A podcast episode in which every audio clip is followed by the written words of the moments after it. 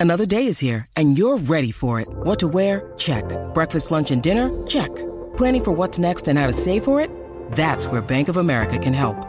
For your financial to-dos, Bank of America has experts ready to help get you closer to your goals. Get started at one of our local financial centers or 24-7 in our mobile banking app. Find a location near you at bankofamerica.com slash talk to us. What would you like the power to do? Mobile banking requires downloading the app and is only available for select devices. Message and data rates may apply. Bank of America and a member FDIC.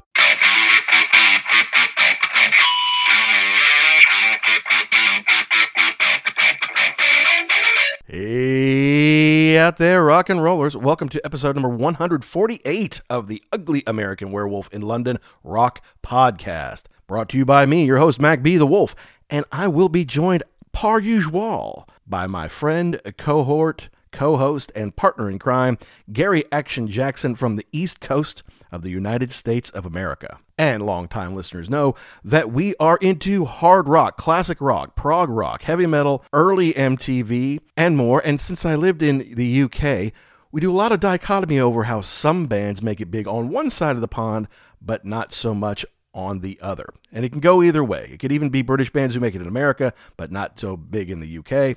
It's just there's different cultures, there's different timing, and you never know when something might hit in one place, but maybe not so much in the other. And today we're going to review an album. It might come as a little bit of a surprise because it's not really hard rock, it's not prog rock, it's not heavy metal. They were on MTV, and they're not really an English band or an American band. It's an amalgamation of them. In fact, it's a supergroup that nobody saw coming, and that's the Traveling Wilburys, made up of the Beatles' George Harrison, the legendary Bob Dylan, the extraordinary Roy Orbison, ELO's Jeff Lynne, and Tom Petty. I guess they were all friends. George wanted to work again, and they figured out a way to put together this extraordinary record. Probably did better in the US than it did in the UK. But it did well all around the world, really. Part of that's thanks to MTV. But I'll admit that we recorded this in the summer. We recorded it a ways back. And we've been doing so much heavy metal and hard rock stuff. I kind of wanted to break. I said, Jackson, how about we do the Traveling Wilburys first album? He was kind of like, huh? You want to do what now? But I have very fond memories of this. I remember listening to this on the radio, seeing it on MTV, and even though I was a rebellious teenager and wanted to listen to hard rock and heavy metal, it was something that my mother liked. So it was something we could have in common. Like we're in the car, we don't have to fight over the radio when this comes on. It's like, oh, okay, this is great. Because the pedigree of the people in this band is extraordinary. And it really kind of kicked off an amazing run of creativity for all the members of the band. A lot of success, a lot of fun that they had in the ensuing years. And I think that being a part of this Traveling Wilburys band was huge for all of them. And so I thought it would be a fun one to discuss here on the show. Now, before we get into it, got to take care of a little bit of business. As usual, we love to mention that we are proud members of the Pantheon Podcast family. It's a network of about 100 different shows, music related, not all rock and roll. There really is something in there for everyone. And you can check out more about them at pantheonpodcast.com or follow at Pantheon Pods. And of course, we want to give a shout out to our sponsor, rarevinyl.com. Based in the UK, doing this for 40 years, folks. They have over of a quarter of a million items in stock. They've got LPs, singles, CDs, posters, tour programs, ticket stubs, signed memorabilia, stuff from all over the world, things that you won't find at your local record store. And if you go to rarevinyl.com and use the code UGLY, U G L Y, when you check out, you can save 10% off your orders. Now, that's a one time discount. So don't just go in and buy a $6 CD. Go buy a treasure. Go buy something that's hard to find, something that you love, that's in great condition. Use the code UGLY, save a big 10%, and they will ship it to you anywhere around the world. Doesn't matter if you're in Austria or Australia, rarevinyl.com will get it to you in good shape. So use the code UGLY, save 10% at rarevinyl.com. Now back to the Wilburys, you know, George Harrison, he had had success on the Cloud9 album, and that was produced by Jeff Lynne of ELO fame. And he had so much fun, it's like, well, maybe we could do something with some other big time singers. And I think George wanted to do something with Bob Dylan. I think Jeff wanted to do something with Roy Orbison. So they figure, hey, let's get them all together. And George had recently befriended Tom Petty. Of course, Tom Petty and the Heartbreakers had recently toured with Bob Dylan. So they all kind of knew each other. There's kind of this confluence coming together, really, I think, spearheaded by George and his partner in crime, Jeff. And you can just hear that they're having some fun on this album, which to jaded old rock stars who've dealt with the pains of the record business and record executives and A&R people and to kind of have a little autonomy to go out and do something on their own, have some fun.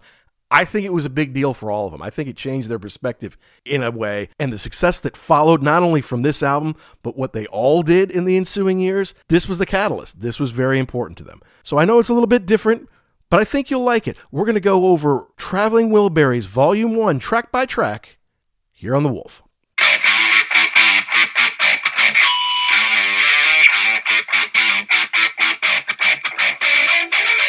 After weeks of hard rock and heavy metal, Correct. thought it might be fun to take a break from some of that. Man cannot live on heavy metal alone.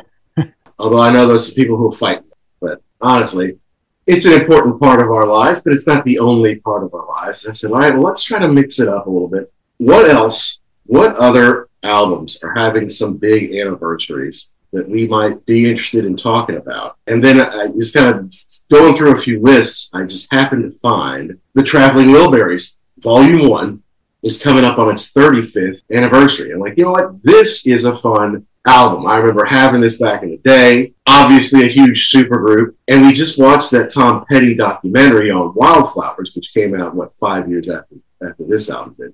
I thought, well, this will be fun because it blends so many different styles. It was something that I had and we listened to maybe a little bit, not a lot, but a little bit in college. And so I said, all right, Jackson, let's do Traveling Wilburys. And your reaction was, all right.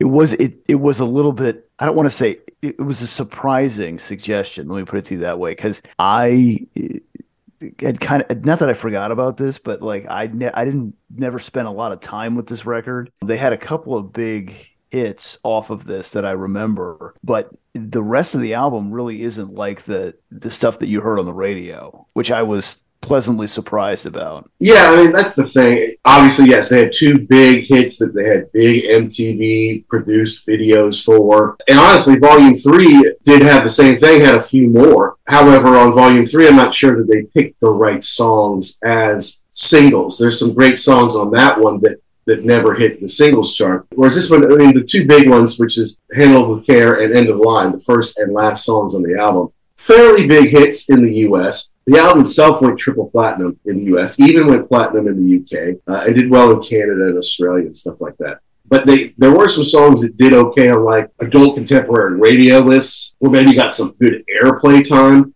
but they weren't really big hits. And just the blending of all these musical styles. I mean, Bob Dylan is obviously very different from Roy Orbison, who is very different from, say, George Harrison. You know, Tom Petty kind of has his own thing going, and Jeff Lynne produces it all, right? He's kind of mm-hmm. the multi instrumentalist. And we got to talk about how all these guys came together. But this time from like 87 to 92 or so, saw all these guys really kind of blow up. And I think a lot of it has to do with this collaboration that they all got into. That's what I was thinking about. I mean, it because while Tom Petty would go on to do Full Moon Fever and you know Into the Great Wide Open and Wildflowers, like we were talking about, I mean, at this point in time, th- this was kind of a weird in between section for a lot of these guys, including Bob Dylan. Like he was around, but like that, he was yet to put out that "Oh Mercy" record that right. was big. Mm-hmm. So I kind of think like for for people like us in that age group, like it, this record really kind of introduced us to a lot of the, or maybe reintroduced these guys to a lot of people. Yeah, that's right. I mean, at this point, we're 15 or so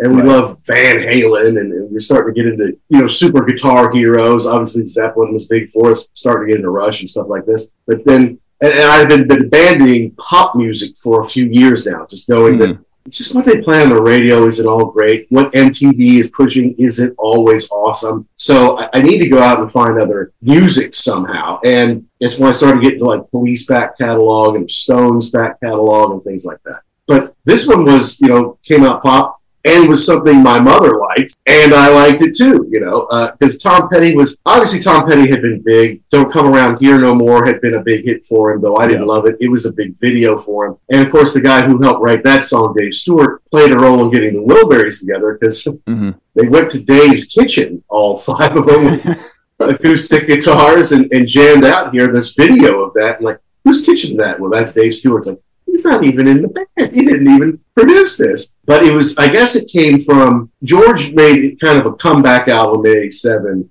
with Cloud 9. Mm-hmm. Jeff Lynne produced it, had the big song, Got My Mind Set on You. That was a big one. And so they started to kind of hatch a plan in early 87. It's like, why don't we make a group of people we just really like, people we really want to be with, and that kind of thing. And, and George brought up Bob Dylan, and Jeff brought up Roy Orbison. So they started thinking about that. Meanwhile, Dylan was on tour with Tom Petty and the Heartbreakers. Basically, Tom and the Heartbreakers were his backing band for you know, which is kind of amazing if you think about it. But that's Yeah. exactly what it was, and they did Europe like that.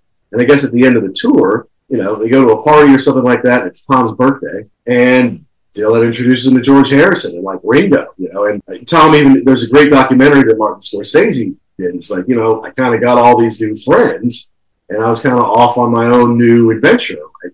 So then it kind of became all right. They just kind of asked Roy to join, and they, you know, they decided Let, let's let's make some of these songs and do something with it. And I also think it was born out of they needed a B side for a Harrison track, Mhm. and then it, I don't know if it was end of the line. It was one of those. Basically, the, record was like, "This is too good to be a B side on your solo." and it's like, okay, yeah, we'll go in and do an album, and that's kind of where it started in L.A. because that's where everyone had a place. Yeah, and it was an interesting concept to think that at that point in time, George Harrison was kind of sick of being a solo artist. He wanted a band around him. He wanted to write songs with guys who were his contemporaries and put something out that he was a part of instead of having to do everything on his own. Um, and especially guys like this, like I guess he was a big fanboy of Roy Orbison, who was kind of a odd duck in the rock and roll pantheon of you know the original guys. He's kind of a he's kind of nerdy looking. He Mhm. wasn't very he was very soft spoken. He wrote songs about like heartache and pain and not like you know all the girls I've loved before. Right. Huge huge influence on like Bruce Springsteen.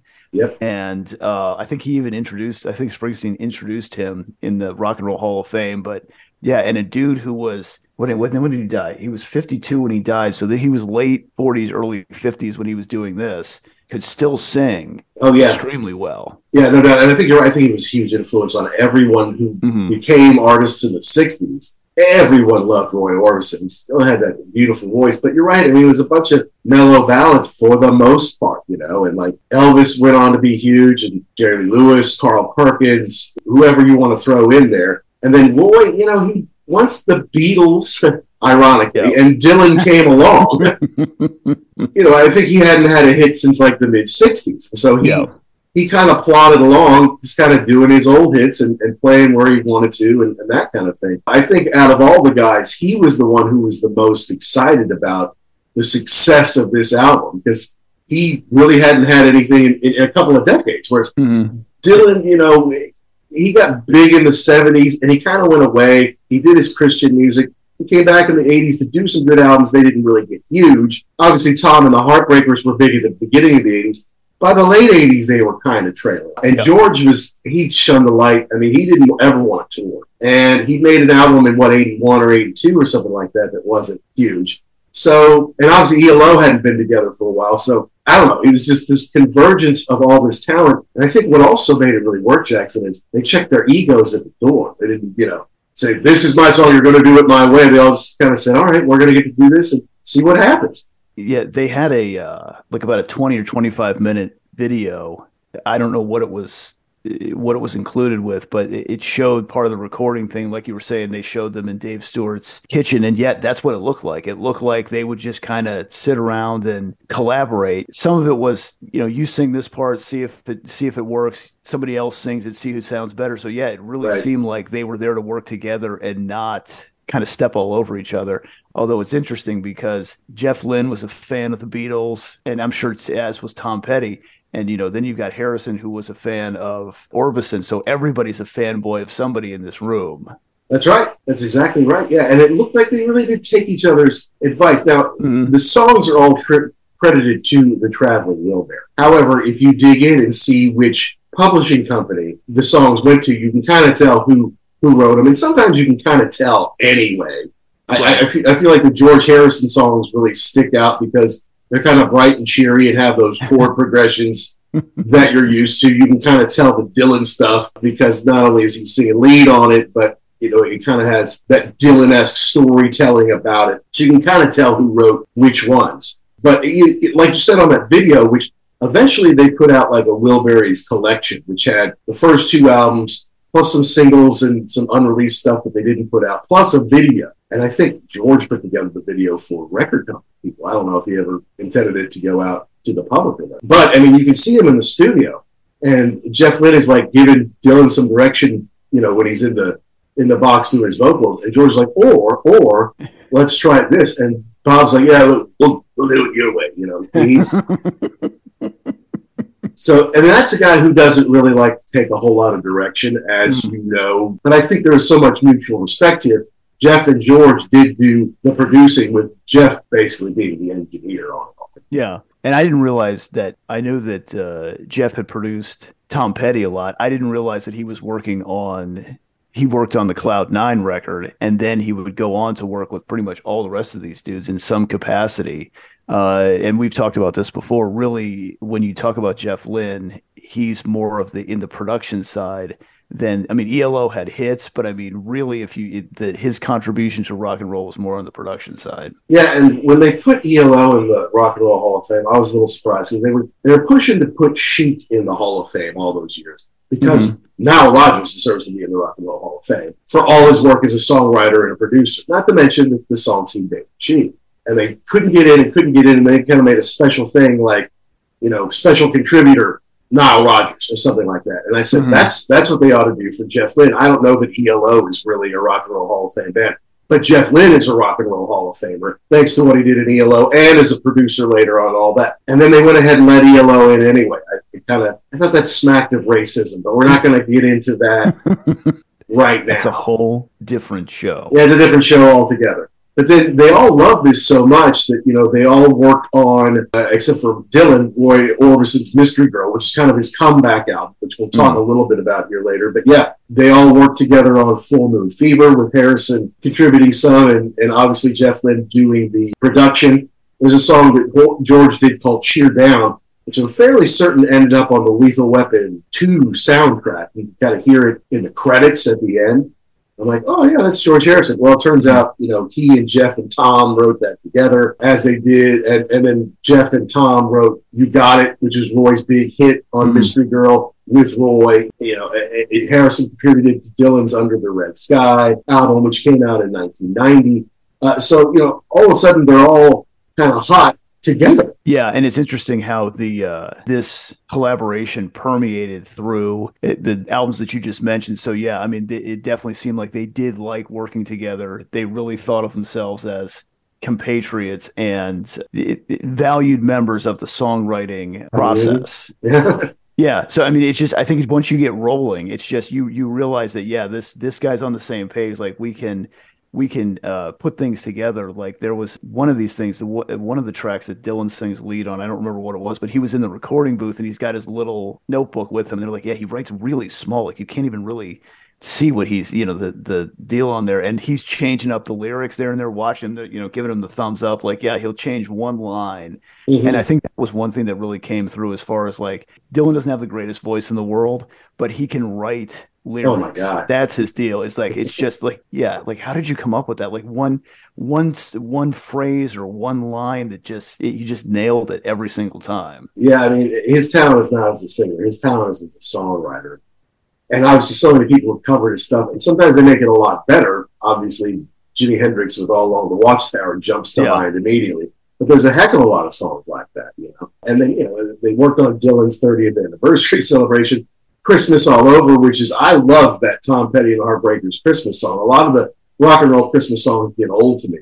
But guess, guess who worked on that? Well, it was Jeff Lynne, you know, right? Mm. And when the Beatles released Free as a Bird, who helped produce that? Well, it was Jeff Lynne, you know, and they had a Roy Orbison posthumous album to do. It was Jeff Lynne, you know, so he's he's all over the place here. And I really like his voice. Yeah, it's I think I think part of it is is that it's it's kind of it's not super dynamic. Like he's got he's got a box that he fits in, but especially in this context, he, he goes along really well with everybody else's. And on Dylan stuff, he can't sing other stuff, but he can sing Bob Dylan stuff really well. It's like Keith, you know, like Keith yeah. doesn't have the greatest voice, but he he on his songs he sounds fantastic. Yeah, you know, so, and I think this really invigorated George to be like, okay, this I don't have to do it the way where yeah, everything just says George Harrison. It's all mm-hmm. on me. I, I, can be more collaborative. I don't have to be this precious Beatle in his own little box somewhere. And- I can be and- part of something again. Yeah.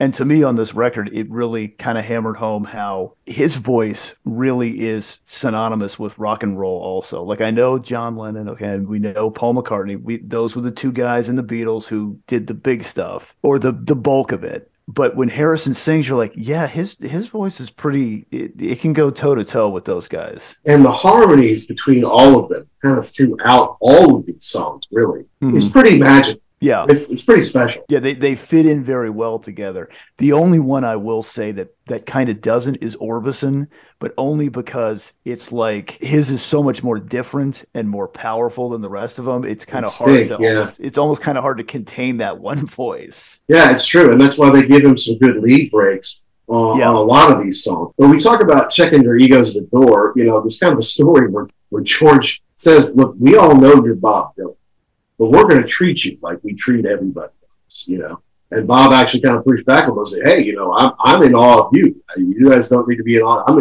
especially Roy, and I'm sure to some degree George. It's like, you know, it'll it'll work the same way." But they they really kind of had to work around Dylan's touring schedule because at that point, Dylan was kind of touring relentlessly and still cranking out albums. And so, you know, they, they kind of had to fit in with him, I feel like. Uh, but it was like all the rest of them seemed to, you know, they're mostly LA guys. I mean, I think Bob had a place in Malibu and they may have used his studio in there to do some stuff. But I feel like the other four guys kind of all got along, and, and Dylan's kind of the outlier. which would make sense but it i mean it seemed to all come together and uh, like you said it seemed like no i mean i'm sure they had disagreements whatever but it really seemed like they enjoyed being part of something that was bigger than just one person Yeah, and apparently they bonded over liking Monty Python sketches. Of course, you know, George knows those guys really well. He financed their films, you know, he, he buddies with all of them. yeah But but it was like amazing how Roy, even Roy, you see, but maybe that's the generation behind you. Maybe you wouldn't catch on to all that. He can recite a whole skit, you know, and it was like they're amazing. Like Roy knows these things like inside and out. It's unbelievable. But in another throw to kind of dampen down their egos, they all gave themselves pseudonyms for the record. So like George was Nelson Wilbury, and Lynne uh, was Otis Wilbury. Uh, and Tom, being the younger one, he was Charlie T. Wilbury Jr. You know, Roy was Lefty and, and Bob was Lucky. And then for Volume Three, they changed their names again. You know, and Mhm. Jim Keltner, who played the drums, who was George Harrison's longtime confidant and and bandmate in his solo albums. In fact, when George had to become a solo artist and then create a fan club, he basically made it to Jim Keltner. You know, it's like send a self-undressed elephant instead of a self-addressed envelope to, you know, instead of George Harrison, it was like the Jim Keltner fan club or whatever. so he's he's been around, he's played with everybody, and and he's in the videos. You can see him uh, on both these videos. Uh, he's he's solid. He's rock solid. It must have been a lot of fun to, for him to be able. And he's Otis Side. No, I'm sorry. He's uh, Buster Sidebury. That's who he's credited as uh, on the record. So it must have been fun for him to be around all these folks. Yeah, and it, and it you know they, there was a there was a the legend of the traveling Wilburys or something about how they were from this place or they made up this story. So yeah, they were just goofing around, having a good time, and I think they were all supposed to be like brothers or cousins or something from Yeah. some backwoods place or something. I don't know, but it speaks to the fact that th- they were all just having fun on this record. Yeah, and I think even the name Wilbury came from the idea that like, oh, that's not quite right. It's like we'll bury that in the mix. we'll bury that in the production, you know, and that just kind of became. You know?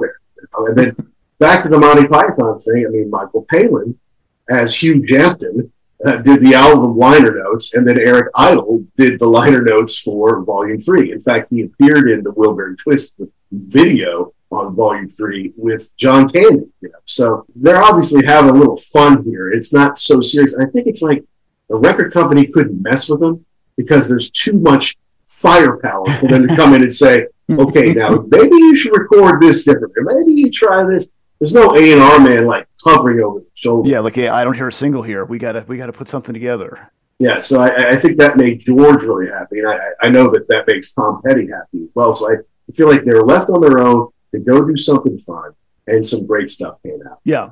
Yeah, and, and get to get to hang out with people who they normally would not. I mean, if you, if you put if you put uh, a George Harrison record together, right? Like he could pretty much get whoever he wanted to to play backup Right. for him. But to have people who were, you know, his his either his contemporaries or people that he idolized, that was kind of a whole nother level for all these guys, I think. I think Like, so. there, there was a great story about I think it was Peter Frampton got asked to uh, be on one of Harrison's records and he comes in and you know he's all ready to go and Harrison is there and he's you know he says oh you know hey Pete and Pete, Frampton's like oh my god he knows he knows who I am he knows my name but like this this is a whole different I mean no offense to Peter Frampton but this is a whole nother level with getting to work with these guys No, and I, I remember that story. It's like he started strumming along, and he's like, "No, Peter, you're playing lead. I'm playing rhythm. Like that's why you're here." Uh, and because Peter's like, "Uh, this is George Harrison. I got to defer to him." He's like, "No, man, you do your thing. That's that's why I want you here, not for you to strum along." Hi, this is Jim Cregan, and you're listening to The Ugly American Werewolf in London. And they're just the best. Hello, Pantheon Podcast listeners. Christian Swain here to tell you more about my experience with Raycon earbuds.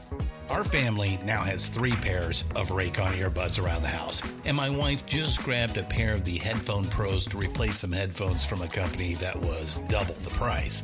And yes, she loves them. Now, if you haven't pulled the trigger on a pair of Raycons, or even if you have, but you're in the market for another pair because they're just that good, well, now is the time to check them out because they just launched their upgraded model of the best selling everyday earbuds.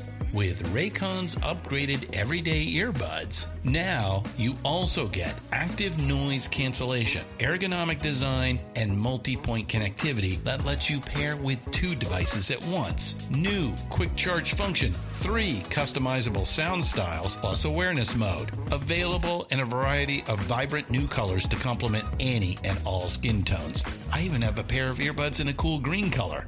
I have tried just about every earbud known to humankind, and these Raycons are fantastic. Seriously, if you've been wanting to check out Raycons, there truly is no better time. You're going to ask yourself why you didn't check them out sooner, and Raycon offers a 30-day happiness guarantee. So, what are you waiting for? Go to buyraycon.com slash Pantheon today to get 20% off your Raycon order, plus free shipping. That's right, you'll get 20% off and free shipping at buyraycon.com slash Pantheon. Buyraycon.com slash Pantheon.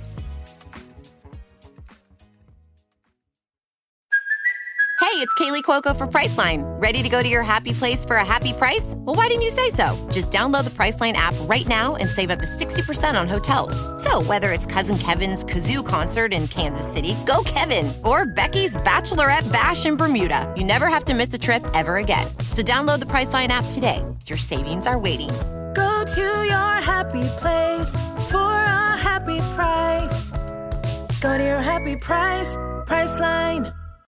Hey folks, Steffan Chirazi and Renee Richardson here from the Metallica Report. And we are proud members of the Pantheon podcast family, where the best of music and podcasts unite. We've got something pretty cool for you.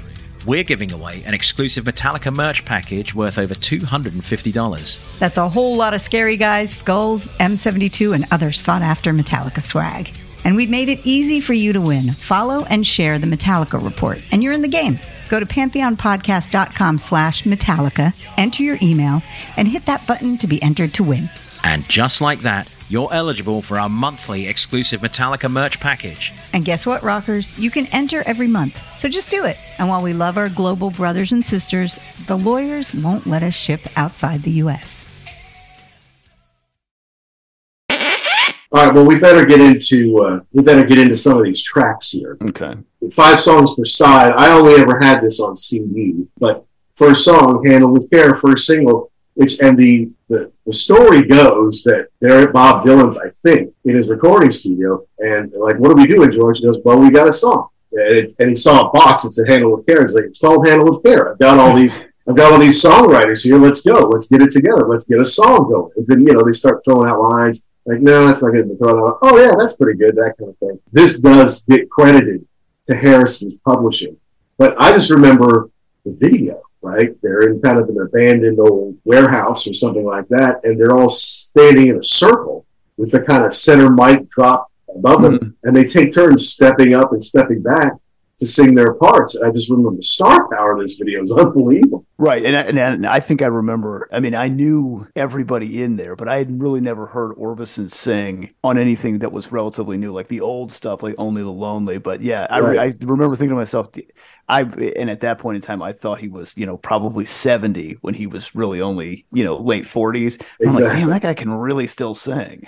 I know. And, and they talk about how that, like, hey, we're all friends with him and we're all having dinner together, you know.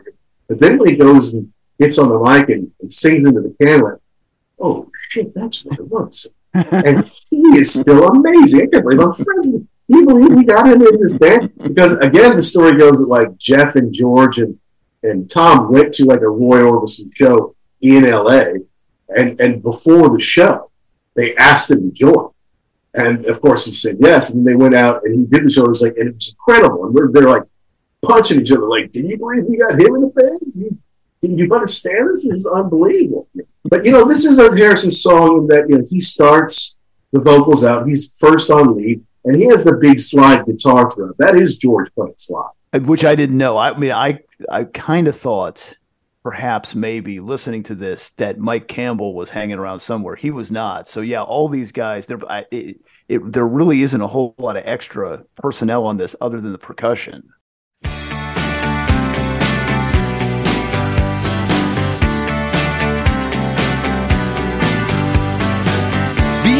Beat up and battered around. Being sent up and I've been shut down. You're the best thing that I've ever found. Handle me with care.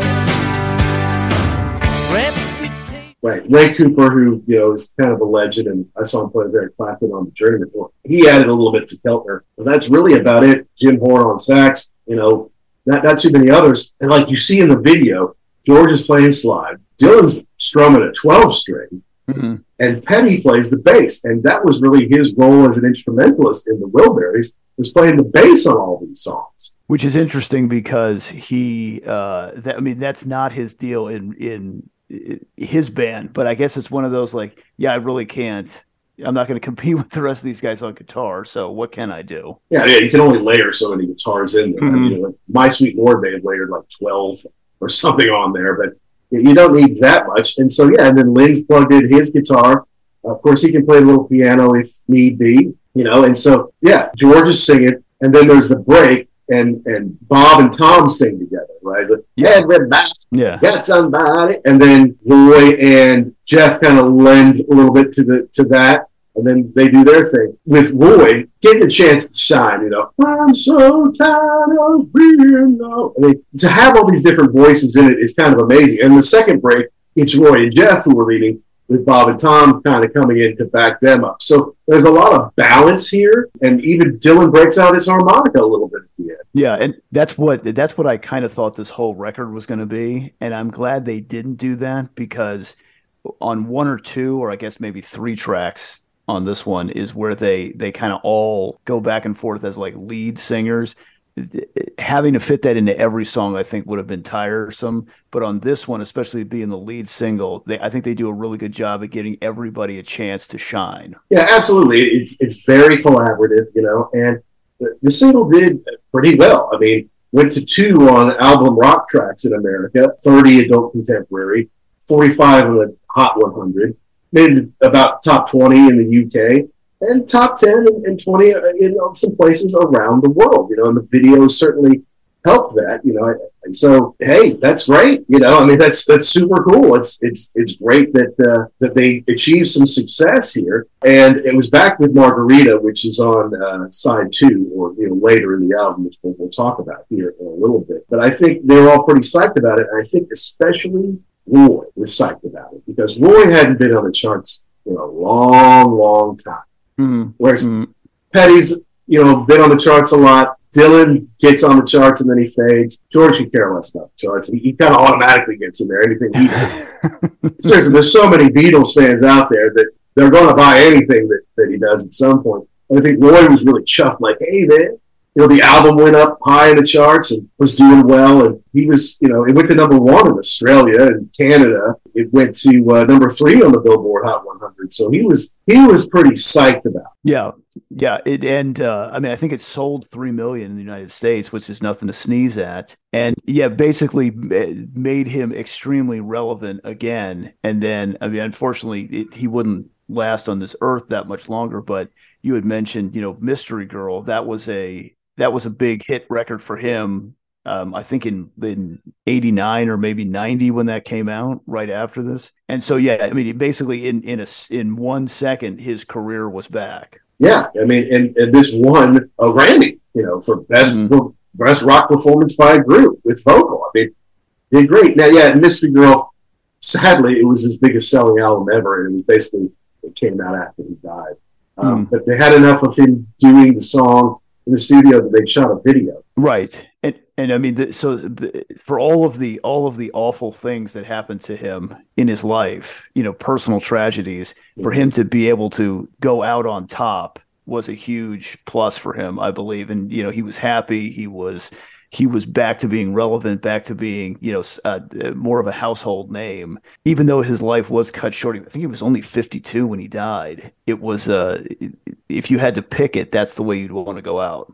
That's right. Yeah, that's right. And there's a funny there's a funny thing in that Tom Petty documentary where it's like, you know, I guess George had called up Tom, you know, about how Roy died. And Tom goes, I don't know if I'm supposed to tell you what he said, but I'm gonna tell you. He, he goes, Aren't you glad it wasn't you? And Tom's like, Well, yeah, yeah, I am.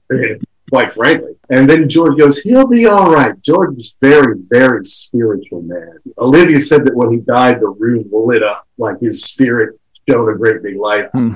I don't know about all. I hope it's true, but I don't know. But but that's the way he was, and and, and so he you know he believed that there was you would live on some way, and that your spirit will be okay. And so he said, yeah, Roy will be okay. And I'm just glad that he was included in this video, his first hit in a long time. Yeah. All right, let's move on. Second song is "Dirty World" with Dylan on lead vocals, and the other guys helping to fill in here a little bit. What was your take from this second song on the record? This was, a, it, like I said, this was a little bit strange to me, or not strange, but it was interesting how we, we kind of shift gears now. Because I mean, this really is a Bob Dylan song.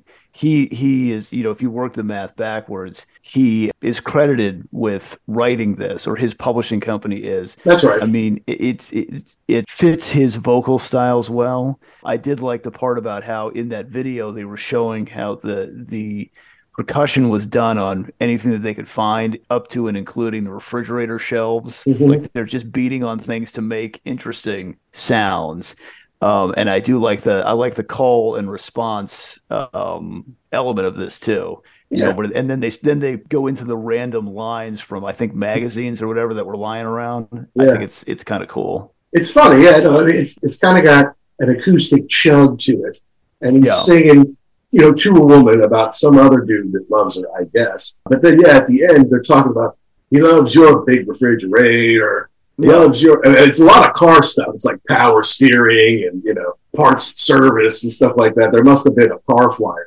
or something like that. But yeah, it's fun, you know, and everyone's singing together. Yes, Dylan's on lead. There's a little bit of a false ending to the Yeah. song, and then it comes back a little bit. and You hear Harrison singing, you know, "It's a dirty world."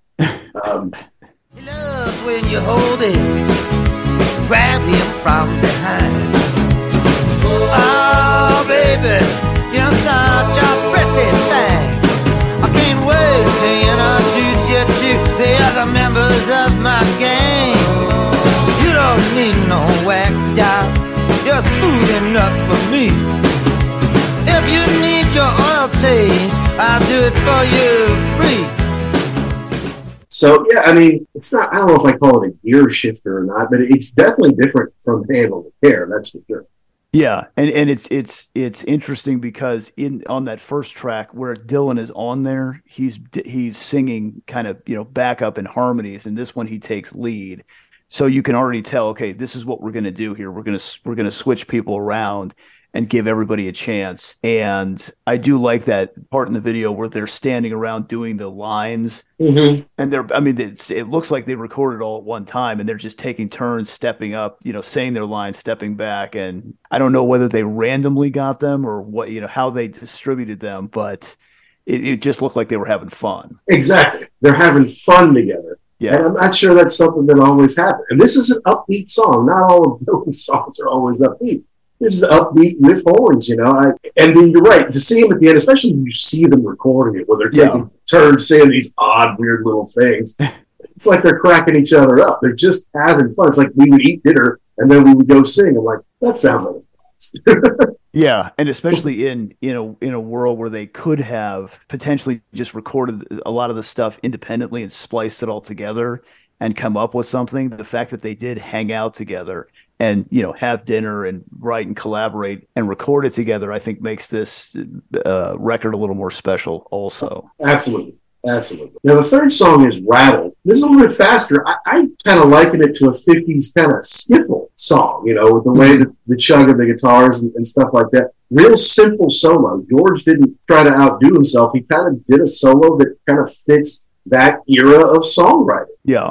And this one definitely sounds like 50s inspired. And a couple of these songs actually do. And I don't know if that was having Orbison there as kind of a callback. But yeah, it, it kind of sounds like you've got those like twangy Johnny Cash guitars on this one.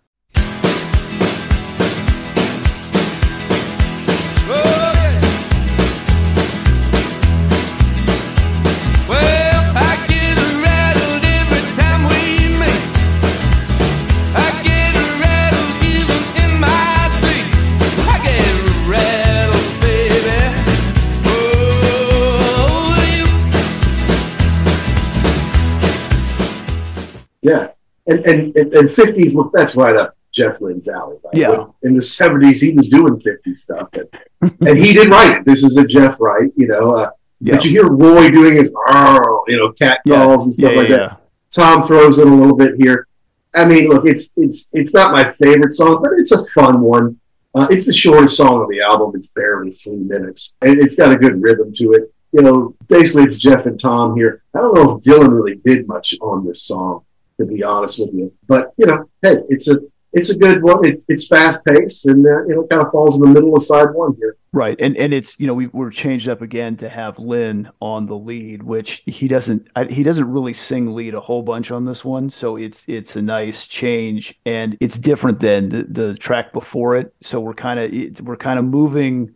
We're not getting set in any one genre or any one you know person singing lead from one track to the next. That's a good way to put it. Yeah, you know, and, and Jeff doesn't need to. He's producing everything. He's helping to write the songs. George has got a distinct voice. Dylan's got a distinct voice. Roy obviously does, and, mm-hmm. and Tom makes hits. So he doesn't need to sing a lot of lead on here. And his he contributes a lot to the harmony. But I, Yeah. I like. I, he has some power in his voice when he comes on. His range might not be huge, but his timbre and everything it, it comes through very well. Absolutely. Now, the fourth track, I really like. This could have been a single as far as I'm concerned, and it's a good story song. It's a Tom Petty write. Uh, and I kind of thought this was a single, to be honest. And, and I look because I remember hearing it, and so I'm like, well, okay, this was the third single, but apparently not. But you're right. I, I don't know why they didn't release it. and maybe it got some airplay, and we did hear it on the radio at some point. You know, it's got Tom telling a story about how he met a girl, and it's got a boo-doo-doo, boo-doo-doo, boo-doo-doo. It's got, got a fun little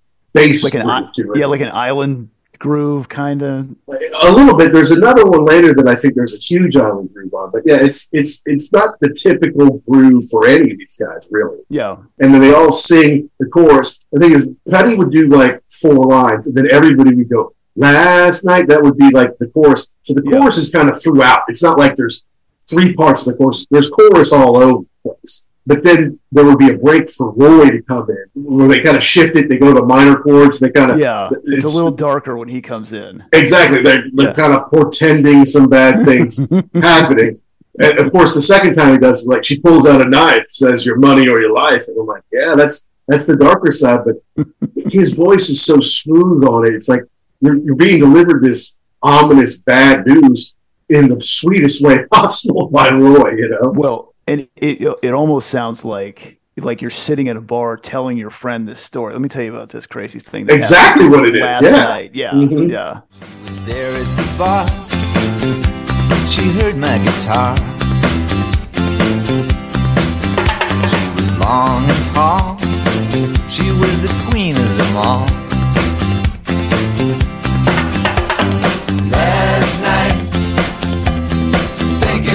last night. Last night. And, yeah. then, it's almost like you know people trying to like one up each other. And you can sing about now. I'm back in the bar. You know, it's like it's the mm-hmm. next day. It's like yeah, I mm-hmm. went to the bar last night, picked up a chick. She tried to kill me, and I'm back again. Because you know? that was last night. You know? Yeah uh, more nights to come. So yeah, I, I really like this one, and it kind of shows you where Tom Petty is as a songwriter. Because Full Moon Fever is coming out next, which sold a squadrillion copies, and it's something like that. It's something crazy. Like. So he and, and of course on Volume Three, which was the second album, I feel like Petty had really kind of taken over. They don't have Roy anymore, and he did a lot of the songwriting and a lot of the singing too uh, on Volume Three. It, it, and you know, probably for good reason. Like, okay, Tom has had the biggest album that any of us have ever had with, with Full Moon Fever, right? So let's kind of defer to that. Now the the too bad part about Volume Three was that they they did want Del Shannon for the Runaway fame to be on that record. Yeah. and he tragically ended his life. So they went in with a four part. I just wonder what they would have done with him, you know, it, to kind of stretch things out. Because you're right, it was a little bit. It, it- you could definitely tell there was something.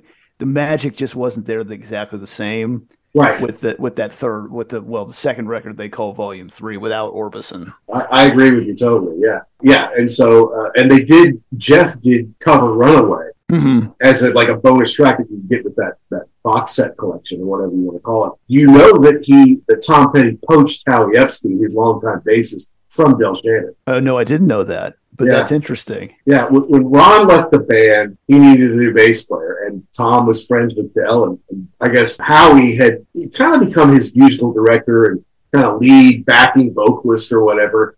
And and Tom's like, I want Howie, and Del was kind of pissed off at him. He's like, Tom, you can go get anyone you want, and you got to take Howie from me. and he's like, Del, I'm taking Howie. And he, goes, and he got over it, sort of. Uh, but see, bringing in the Wilburys would have been a way to make up for that. Right. Uh, but Del couldn't stand the fact that he was not getting any love anymore. He couldn't get a record contract. He was that one hit from decades ago, I mean, three decades ago, and he sadly took his own life before they could say, "Hey, you want to come along and be with us?" Of course, Howie basically ended up taking his own life because he succumbed to heroin, Mm. which is horrible. Yeah. Yeah, that was really sad. It, it was interesting because I didn't really realize how, going back to that Wildflowers documentary, I mean, I knew Howie Epstein, I knew he'd been in the band. I didn't realize how how much he sang backup. Yeah. Tom. So it was that was an interesting nugget of information. Yeah, no, I mean, Tom loved singing backup with him. Mhm. But you know, he was also kind of mercurial. Like when Tom was working on a solo album, he's like, they were working on a song one day. Now he's like, I don't get this song, I don't like it, and I don't want to sing on it. And Tom's like, well, okay, if, if you don't want to sing on it, you don't have to. He's like, yeah, and he split. Yeah, that song was free falling. Doe. Uh, so you know, he had his issues, I guess. Mhm. God bless him. Anyway, the, the fifth song, the last and the first song, Not Alone Anymore. This is a vehicle for Roy's beautiful voice. Correct. I know that uh, this one's credited to Lynne. This is this is Jeff Lynne writing a song for Roy Orbison. For Roy, yeah. And I know that there was a uh, there was some footage where they're saying, well, you know, we wouldn't, we didn't really know who was going to sing what. You know, we kind of take turns and see who came out. You know, who sounded the best. I can't imagine that was the that was the deal on this song. Not It this one. sounds like Lynne wrote that for him because it's right in his wheelhouse. Absolutely. No, he wrote a song, a Roy Orbison song for Roy. Mm-hmm. And this is the last, I mean, before they did You Got It on Mystery Girl, this is kind of Roy's last thing that he did purely for him while he was alive. It's a soaring ballad. It's it's it's a great song for him. But apparently there was a first version that had like a different arrangement on it. Uh, and maybe different chord progressions on it. And everyone's like, especially Tom, was like, nah, this, this song's not good. This isn't right. You know, we, yeah. and then Jeff's and Roy are like, oh man, this is great. So so Jeff changed it up and he put in some acoustic stuff on it. And like the next day, like the chords, all of a sudden Roy's voice stuck out more and it made more sense. And like, oh, now we love it. You know, now it's awesome. so then they fix it up. And so, yeah. And so that's how that song worked out. It's always amazing to hear how in demo form, it wasn't the same and wasn't very good, apparently.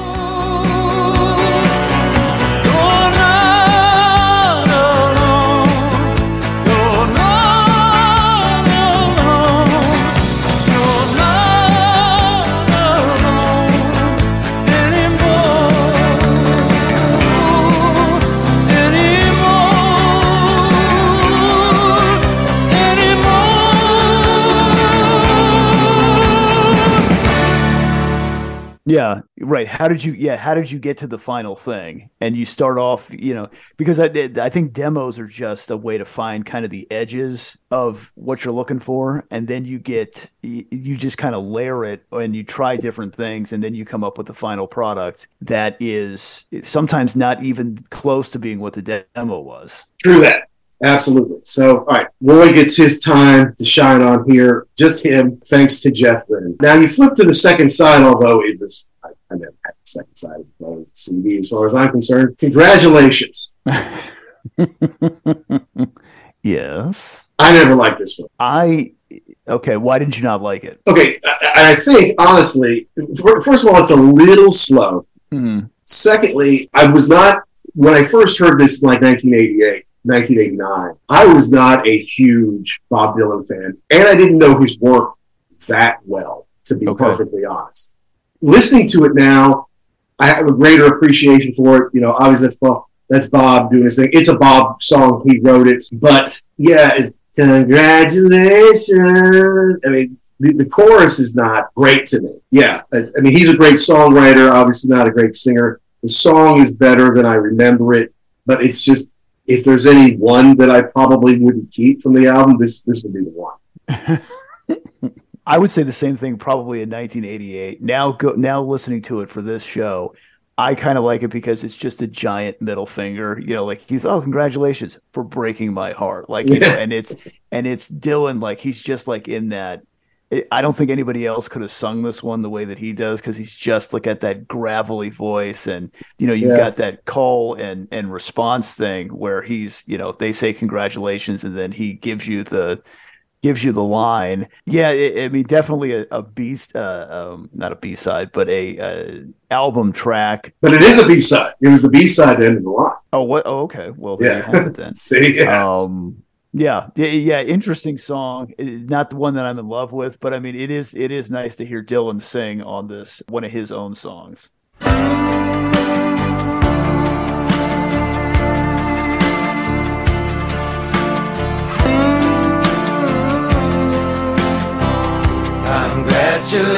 Congratulations for breaking my heart. Congratulations for tearing it all apart. Congratulations. Yeah, I mean, you know, look, George has a nice little slide bit at the beginning that I like. There's some orchestration there at the end. I, I just, you know, it's it's not a great song, and it's like I, I get it. It's congratulations for breaking my heart. You know, it's it's it's not an actual congratulations, but it's it's kind of like to me, Happy Birthday is one of the worst songs ever written. It, it sounds like something they play when you lose on a game show. You know, it's like "Eh, I'm sorry, the answer is lower motor neurons. Uh, better luck next time. Wah, wah, wah, wah, wah, wah. You know, it's, it's a horrible song. This is like, congratulations. You know, it's, it's that, that kind of is where it is for me. I, you know, All right, so you're hitting the skip button on that one. pretty much, pretty much. Although I was glad to listen to it because I had skipped it so many times in my life. To listen to the whole thing, it's like, okay, there's some good elements to this song. This isn't a total throwaway, but still don't love it. Hey, this is Scott Holiday from the Rival Sons. You're listening to The Ugly American Werewolf in London. But then comes in Heading for the Light, mm-hmm. which I think is a beautiful song, a wonderful song, wonderful sentiment, and obviously a George Harrison song. And but also obviously a Jeff Lynne had his finger in this too because it sounds like what if George Harrison was in the was in the Electric Light Orchestra? Hmm. Well, it would sound like this.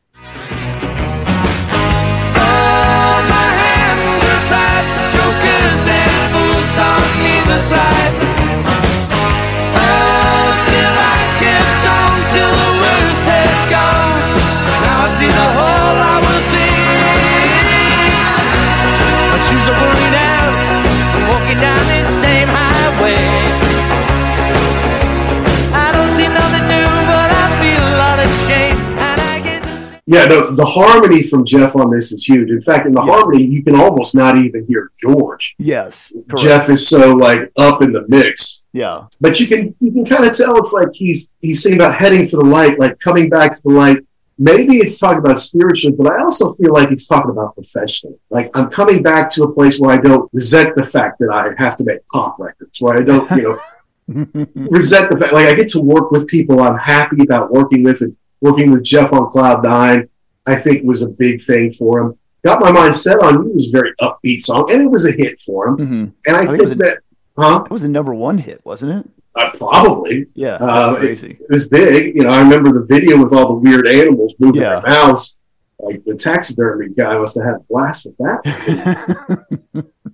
but you know, I, I think it's him being back to the light spiritually, back to the light professionally. There's no record company people to mess with it, you know, and there's kind of a syncopated, I don't know, guitar or dobro, something like that at the beginning, which makes it a little different. Yeah. It also has a false ending uh, Mm-hmm. where it kind of fades back in. You got Jim Horn blowing his sax on it. So I, I love this one. If there's a 10 song best of the Wilburys, this would definitely be on it for me. Yeah, and then this is a nice one to find on the album also. You know, you know, you know the singles, but to hear, yeah, to hear Harrison singing like he's really having a good time is fun. Yeah, you know, absolutely. And I mean, it's it's sad when a great artist decides he doesn't really want to do it anymore. And, and I think he became jaded by fame. He didn't really want fame anymore. He became jaded by the record industry. But then, Well- of course, you know, he, he still has an opportunity to express himself. Yeah, and I think he also kind of got hosed on his on his uh, movie deal too. His handmade pictures. He had a couple that were difficult to make. I think he had problems with Terry Gilliam, and he definitely had problems with uh, Sean Penn. And he was, I think, at this point in time, he was just kind of burned out on the whole fame and you know entertainment business. Yeah, I think so. I think so. So I think being able, this was like a light at the end of the tunnel. I was like, ah, this is actually fun. I, I remember enjoying making music. I remember enjoying working, you know. So, well, and, uh, and but okay, so but think about that for a minute though too. Like when you when you watched Get Back, which was the pretty much the end of the Beatles. I mean, did it look like he was having a whole lot of fun there? Even Uh, he was 25 or 26 Yeah, at that point, I you know. Now he's in his mid 40s, which again, at this point, there there really hadn't been any rock stars in their mid 40s. The, the, the genre wasn't old enough for Mm-hmm. them to be, you know, not to mention Elvis is dead, and, you know, uh, a lot of people from like that era, or they were relegated to way the sidelines. Yeah, like Little Richard's still alive, but he's not on the charts, you know, Right. and he, he's playing, you know, small clubs and stuff like that. So there really were no middle-aged rock stars yet. And so Um, they're proving, hey, we can still do this despite And- our age. right? And, and not only and not only be it like a legacy act. Like here's new stuff that can Exactly. go onto the radio and be a number one hit. Yeah, you're right. Th- this was kind of the dawn of classic rock radio. and yeah, and, and and new classic rock, Right, You know, right. so and it's, it's not long after this, you know, that, that Steel Wheels comes out for the Stones. You know, and they're Correct. having a big comeback. It's like, hey, yeah, we're in our early to mid forties, but we can still be relevant. Yeah. Absolutely. So now the next track, Margarita, this is the B side to Handle with Care. This one I feel like is very different from everything else on the album because it's got that synth to start out. You know? Yeah, yeah, very, very, yes, very interesting. And and there's a lot of instrument, uh, a lot of instrumental parts in this. Not a lot of lyrics. Yeah, it's it's almost an instrumental, not quite, but I mean, George put some nice slide on here that I've always Mhm. liked. Dylan takes the lead, but this is the one that kind of has a calypso island vibe to it to me. you Yeah, know? yeah. That, that- I really like that slide guitar part, and I think that's but probably another thing that Harrison doesn't get enough credit for either is being able to play the guitar.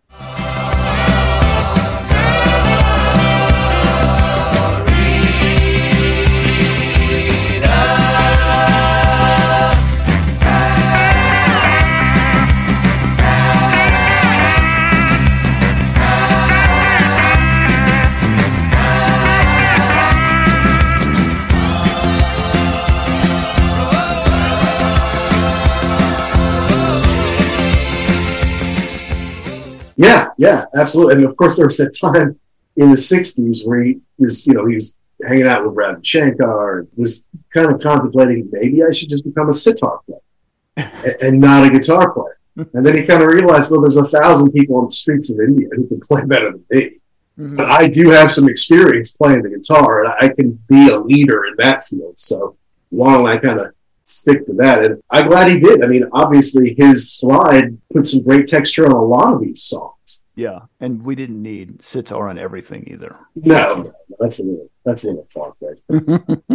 Dylan's on lead, but Tom wrote it, and, and Tom comes in for the second parts here. So this is a Petty write that he kind of offered up to Bob. Right, and and that's that's the one the one thing I like also on this is that there are songs where person A wrote it but did not sing lead. Like you'd figure, well, you know, I wrote this one, so I'm going to take the lead.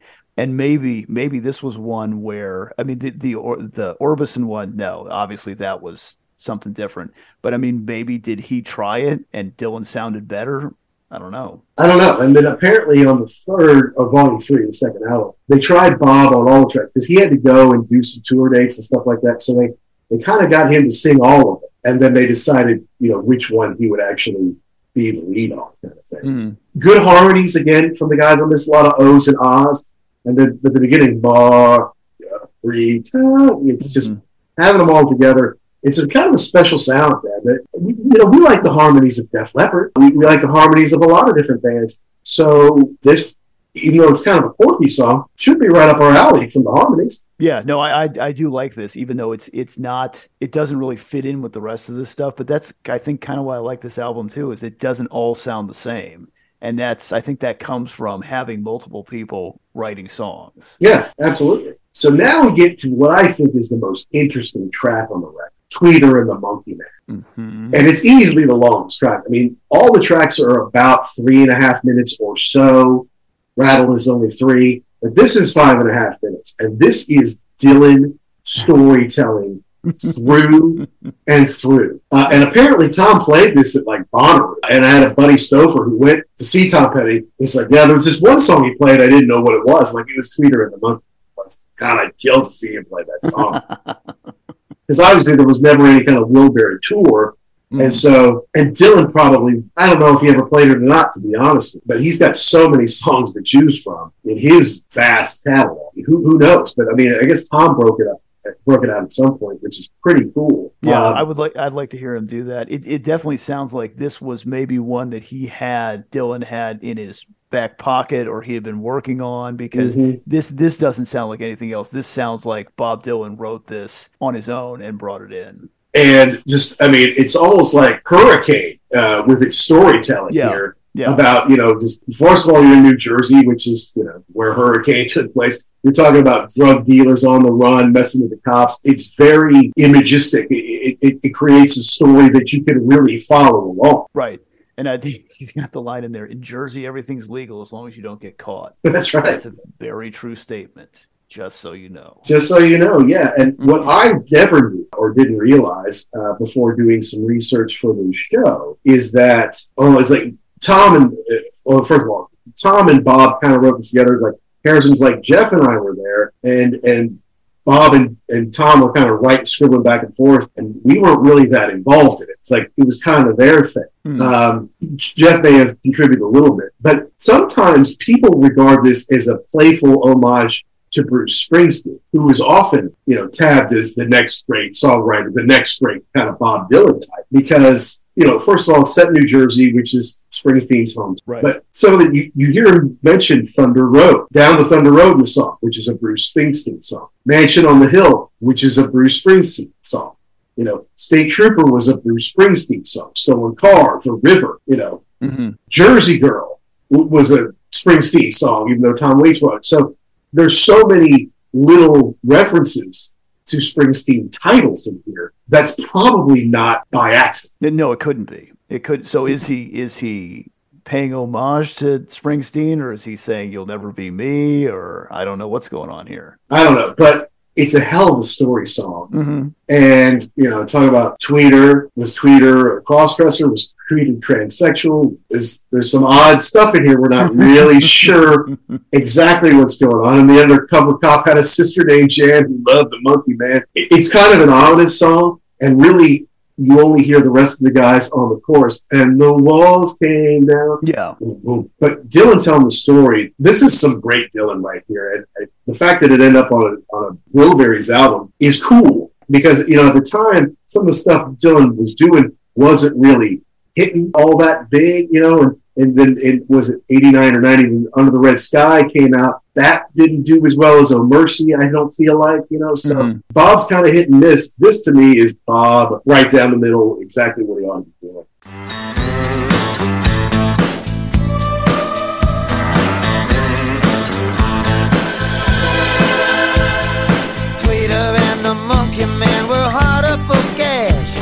They stayed up all night selling cocaine and hash. To an undercover cop who had a sister named Jan. For reasons unexplained, she loved the Monkey Man.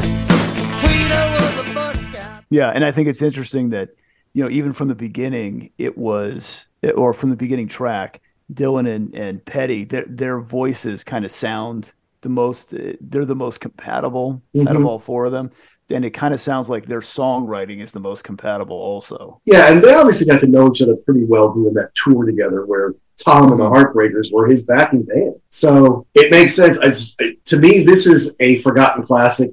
They don't play it on the radio a lot because it's a little long and it's it's kind of a rare track, but I think it's killer. I'm so glad it ended up on this album and not a Bob Dylan album, if just for the harmonies. And the fact that it stands out with all these like three and a half minute ditties. This is kind of a long story song, and this would obviously be in the top ten for me. Yeah, I, I think you're right. It, it's it's a great find on this record because you're not gonna you're not gonna hear it anywhere else.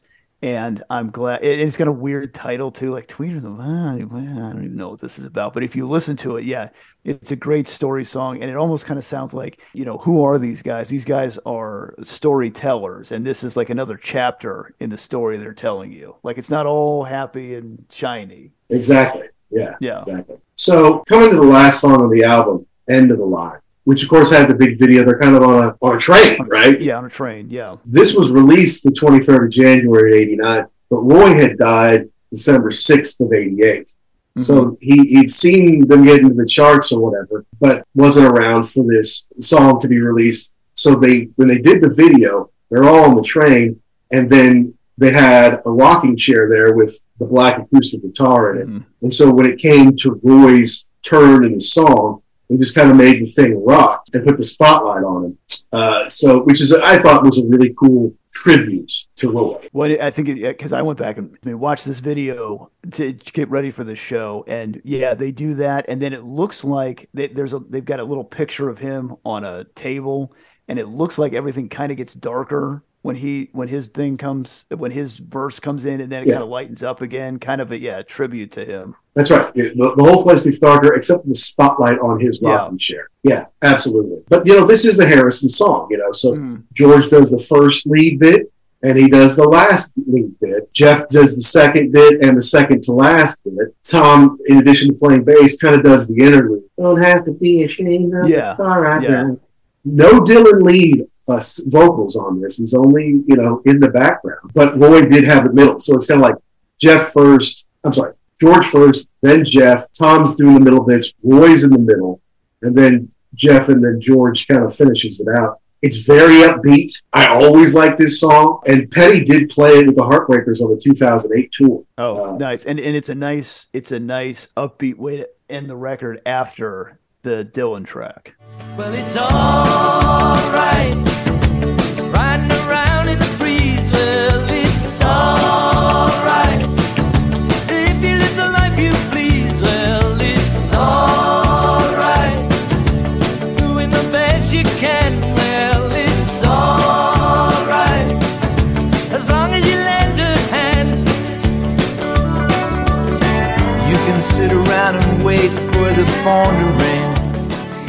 Absolutely. You know, it, it hit the charts, number two U.S. album rock chart, 28 U.S. Uh, adult contemporary.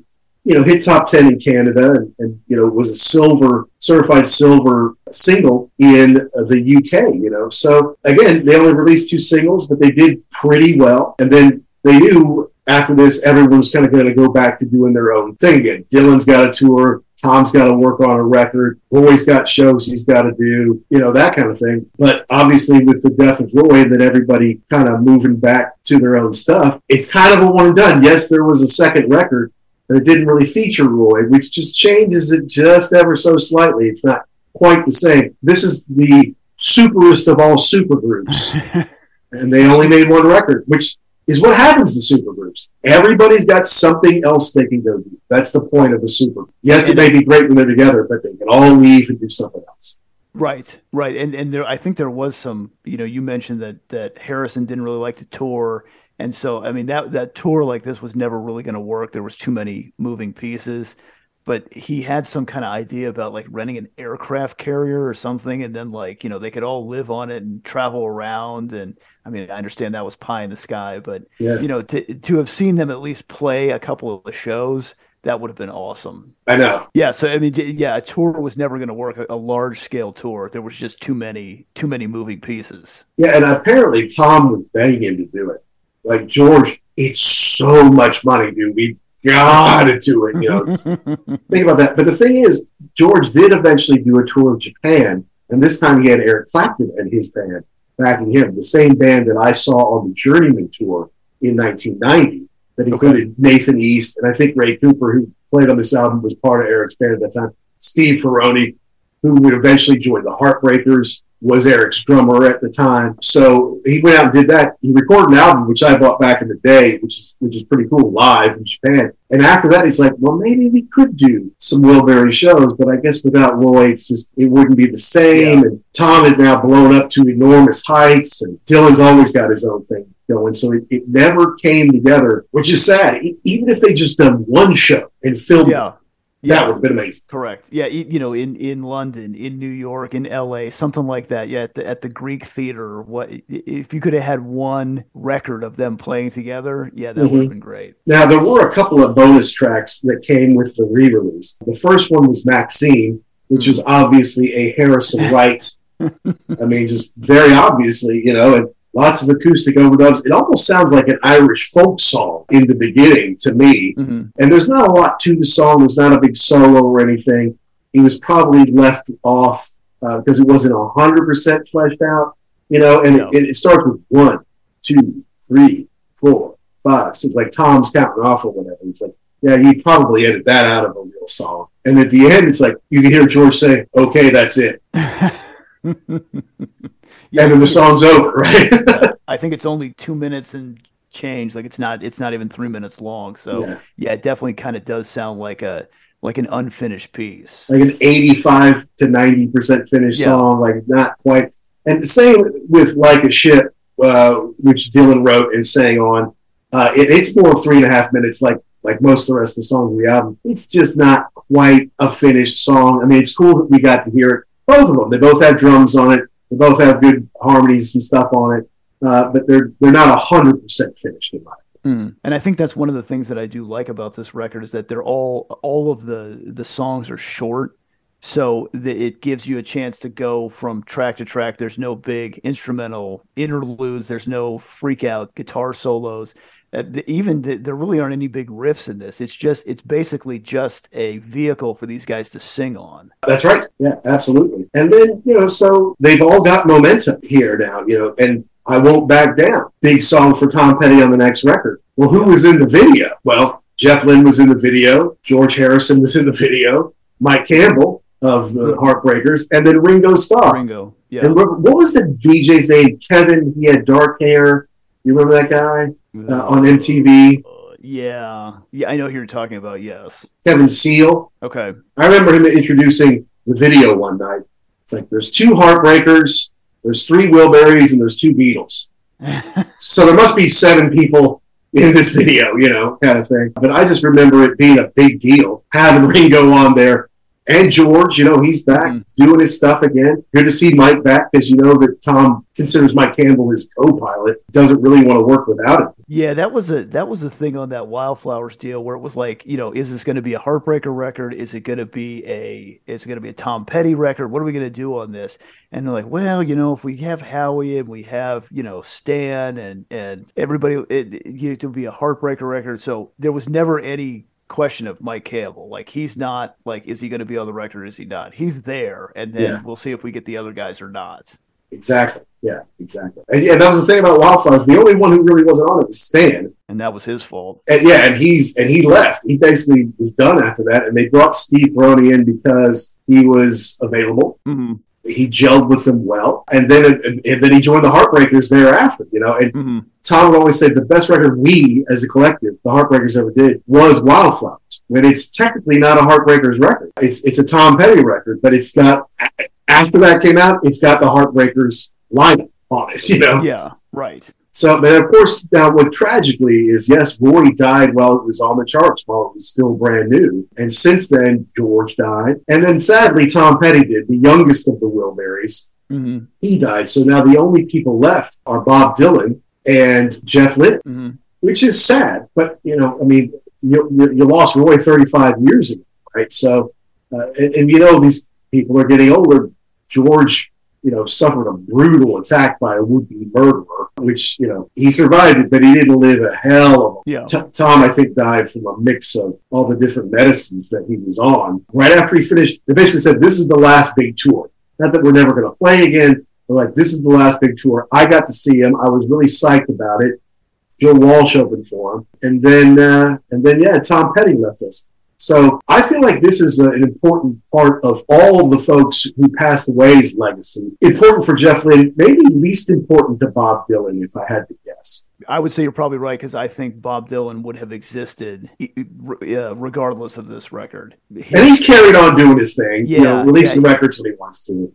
if you're a Bob Dylan fan, you're going to you're going to listen to whatever he puts out, and and he doesn't. I don't think he's ever really cared about whether you like me or not. This is what I'm going to do. So it, it was nice that he was part of this, but yeah, you're right. I don't think this really affected him one way or the other. Right. Whereas, you know, Tom Petty, this was big for him. And then because of this, he got Full Moon Fever, mm-hmm. which is the biggest album he ever did, which is the biggest album any of them ever did. This was Yeah. big for George because it was kind of put him back in the spotlight and, and made him happy to be making music again. It was big for Jeff Lynne because then he gets to produce everybody's albums. He gets to produce the first Beatles song in 25 years or whatever it is with Free as a Bird. That's a huge deal. He gets to keep ELO going, uh, ELO going. And obviously it was huge for Roy because he'd never been in the charts for two decades.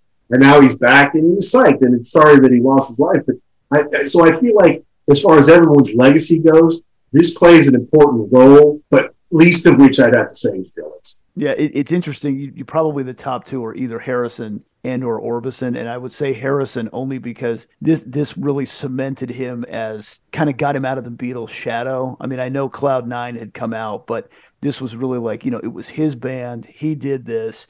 He could. It, it, I think it reminded people that he was uh, just as much of a part of the Beatles' success as John and and Paul and John. Yeah. Yeah. And he deserves that credit. Yeah. Absolutely. Yeah, absolutely, absolutely. He, he he was. I mean, he he calls himself the dark horse. He had the he had the track dark horse, but I mean, this this really kind of cemented, at least to, I think, to our generation of people that yeah, this dude was a powerhouse on his own. Yeah, and All Things Must Pass, which was the triple album that came out after the demise of the Beatles, Mhm. I think is the best solo album any of the Beatles ever made. Of course, he had all these tracks saved up that he couldn't get on a Beatles record. So he's like, all right, I'll just save it. I'll just save it. I'll just save it. And it had What Is Life on it, and it had My Sweet Lord on it. And uh, it was, you know, it's fantastic. He, he's really my favorite. I love Paul McCartney and everything Mm-hmm. and he's been fairly prolific. But I, you know, I, I just feel like George was the had the coolest solo career. Those Beatles. He didn't tour a lot. He didn't really like to tour. He didn't love performing live all the time, but he made some great records. Right, and I think that's what I think that's what came through for me on this on this documentary is I don't think he really ever wanted to be a solo artist. I think he did because he kind of had to. but I think really he was more comfortable in a band setting. I think so. And a great collaborator. Petty mm-hmm. tells a story about how they were playing ukuleles. Basically, George is teaching Tom how to play the ukulele. so they're walking around the garden, you know, playing their chords and strumming, and he's teaching him how to do it. And he's like, I'm going to give you a ukulele. And Tom's like, Well, you gave me this one. This is all I need. He's like, No, no, we might need more ukuleles. So he goes over to his car and he opens it up. I don't know if there's a half dozen or a dozen ukes in there or something like that. It, Tom's like, what are you doing with all these ukuleles in your car? It's kind of it's kind of weird, and yet it's kind of awesome. You're giving me one and teaching me how to play it and stuff like that. So apparently, that's what George always traveled with you because it's easy to take on a plane and it doesn't Huh. take up a lot of space. And basically, those four strings get the bottom four strings of the guitar anyway. So you can you can play you can play those yeah, things. you, yeah. yeah, and you can get your point across with a much smaller instrument, huh? That's one of those things where, like, if you said, you know, George Harrison has 12 ukuleles in the back of his car, like, no, he doesn't. But that makes sense that he would. Okay. I can Yeah. see that going either way. That Of course he does. So, in, in light of all the, the heaviness that we've been doing and the book reviews, I'm like, let's take a step back. Let's let's do something just a little different. And this was a fun listen. I, I think it was too. And if you're only if you're only familiar with Handle with Care, Last Night, and End of the Line, you're going to be pleasantly surprised with the rest of this record.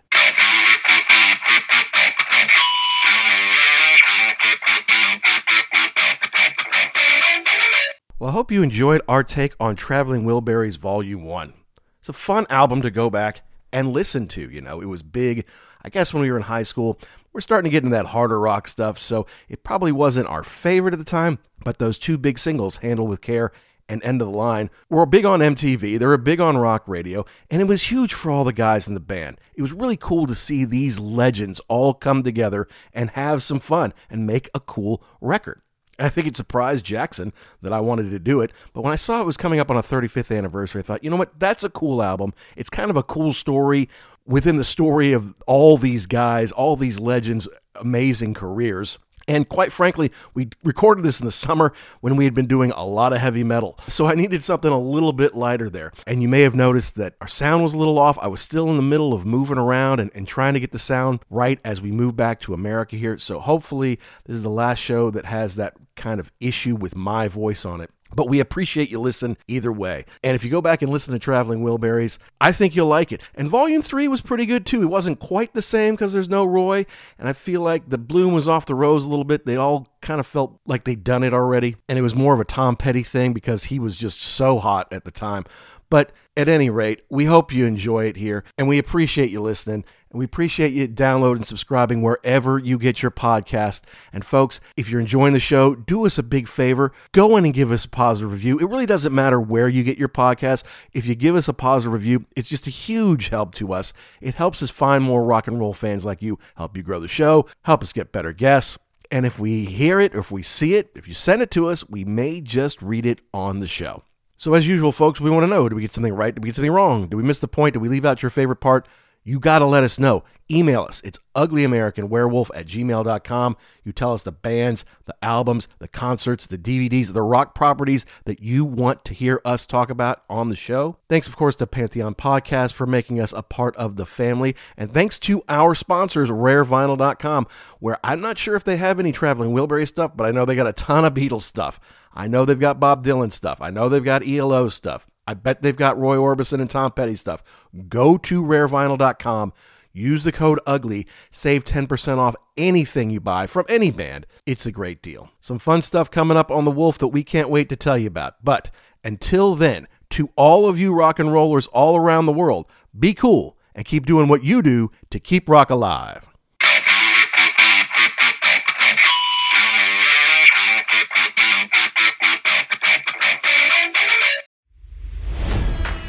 It's NFL draft season, and that means it's time to start thinking about fantasy football.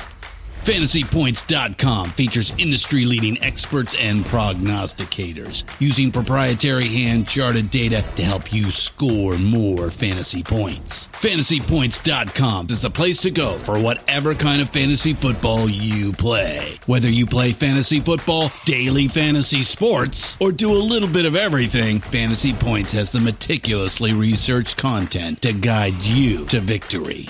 And why wait for the fall? Fantasy Points also covers the new spring football league, the UFL. Join the guru, John Hansen, Scott Barrett, Joe Dolan, and other massive names in the fantasy football universe with an exclusive offer. Use code Pantheon for 15% off any fantasy points package, including the all in package, with access to every article, tool, and data nugget that Fantasy Points has to offer. That's fantasypoints.com and code Pantheon for 15% off at Fantasy Points. Fantasypoints.com. Code Pantheon. Score more fantasy points.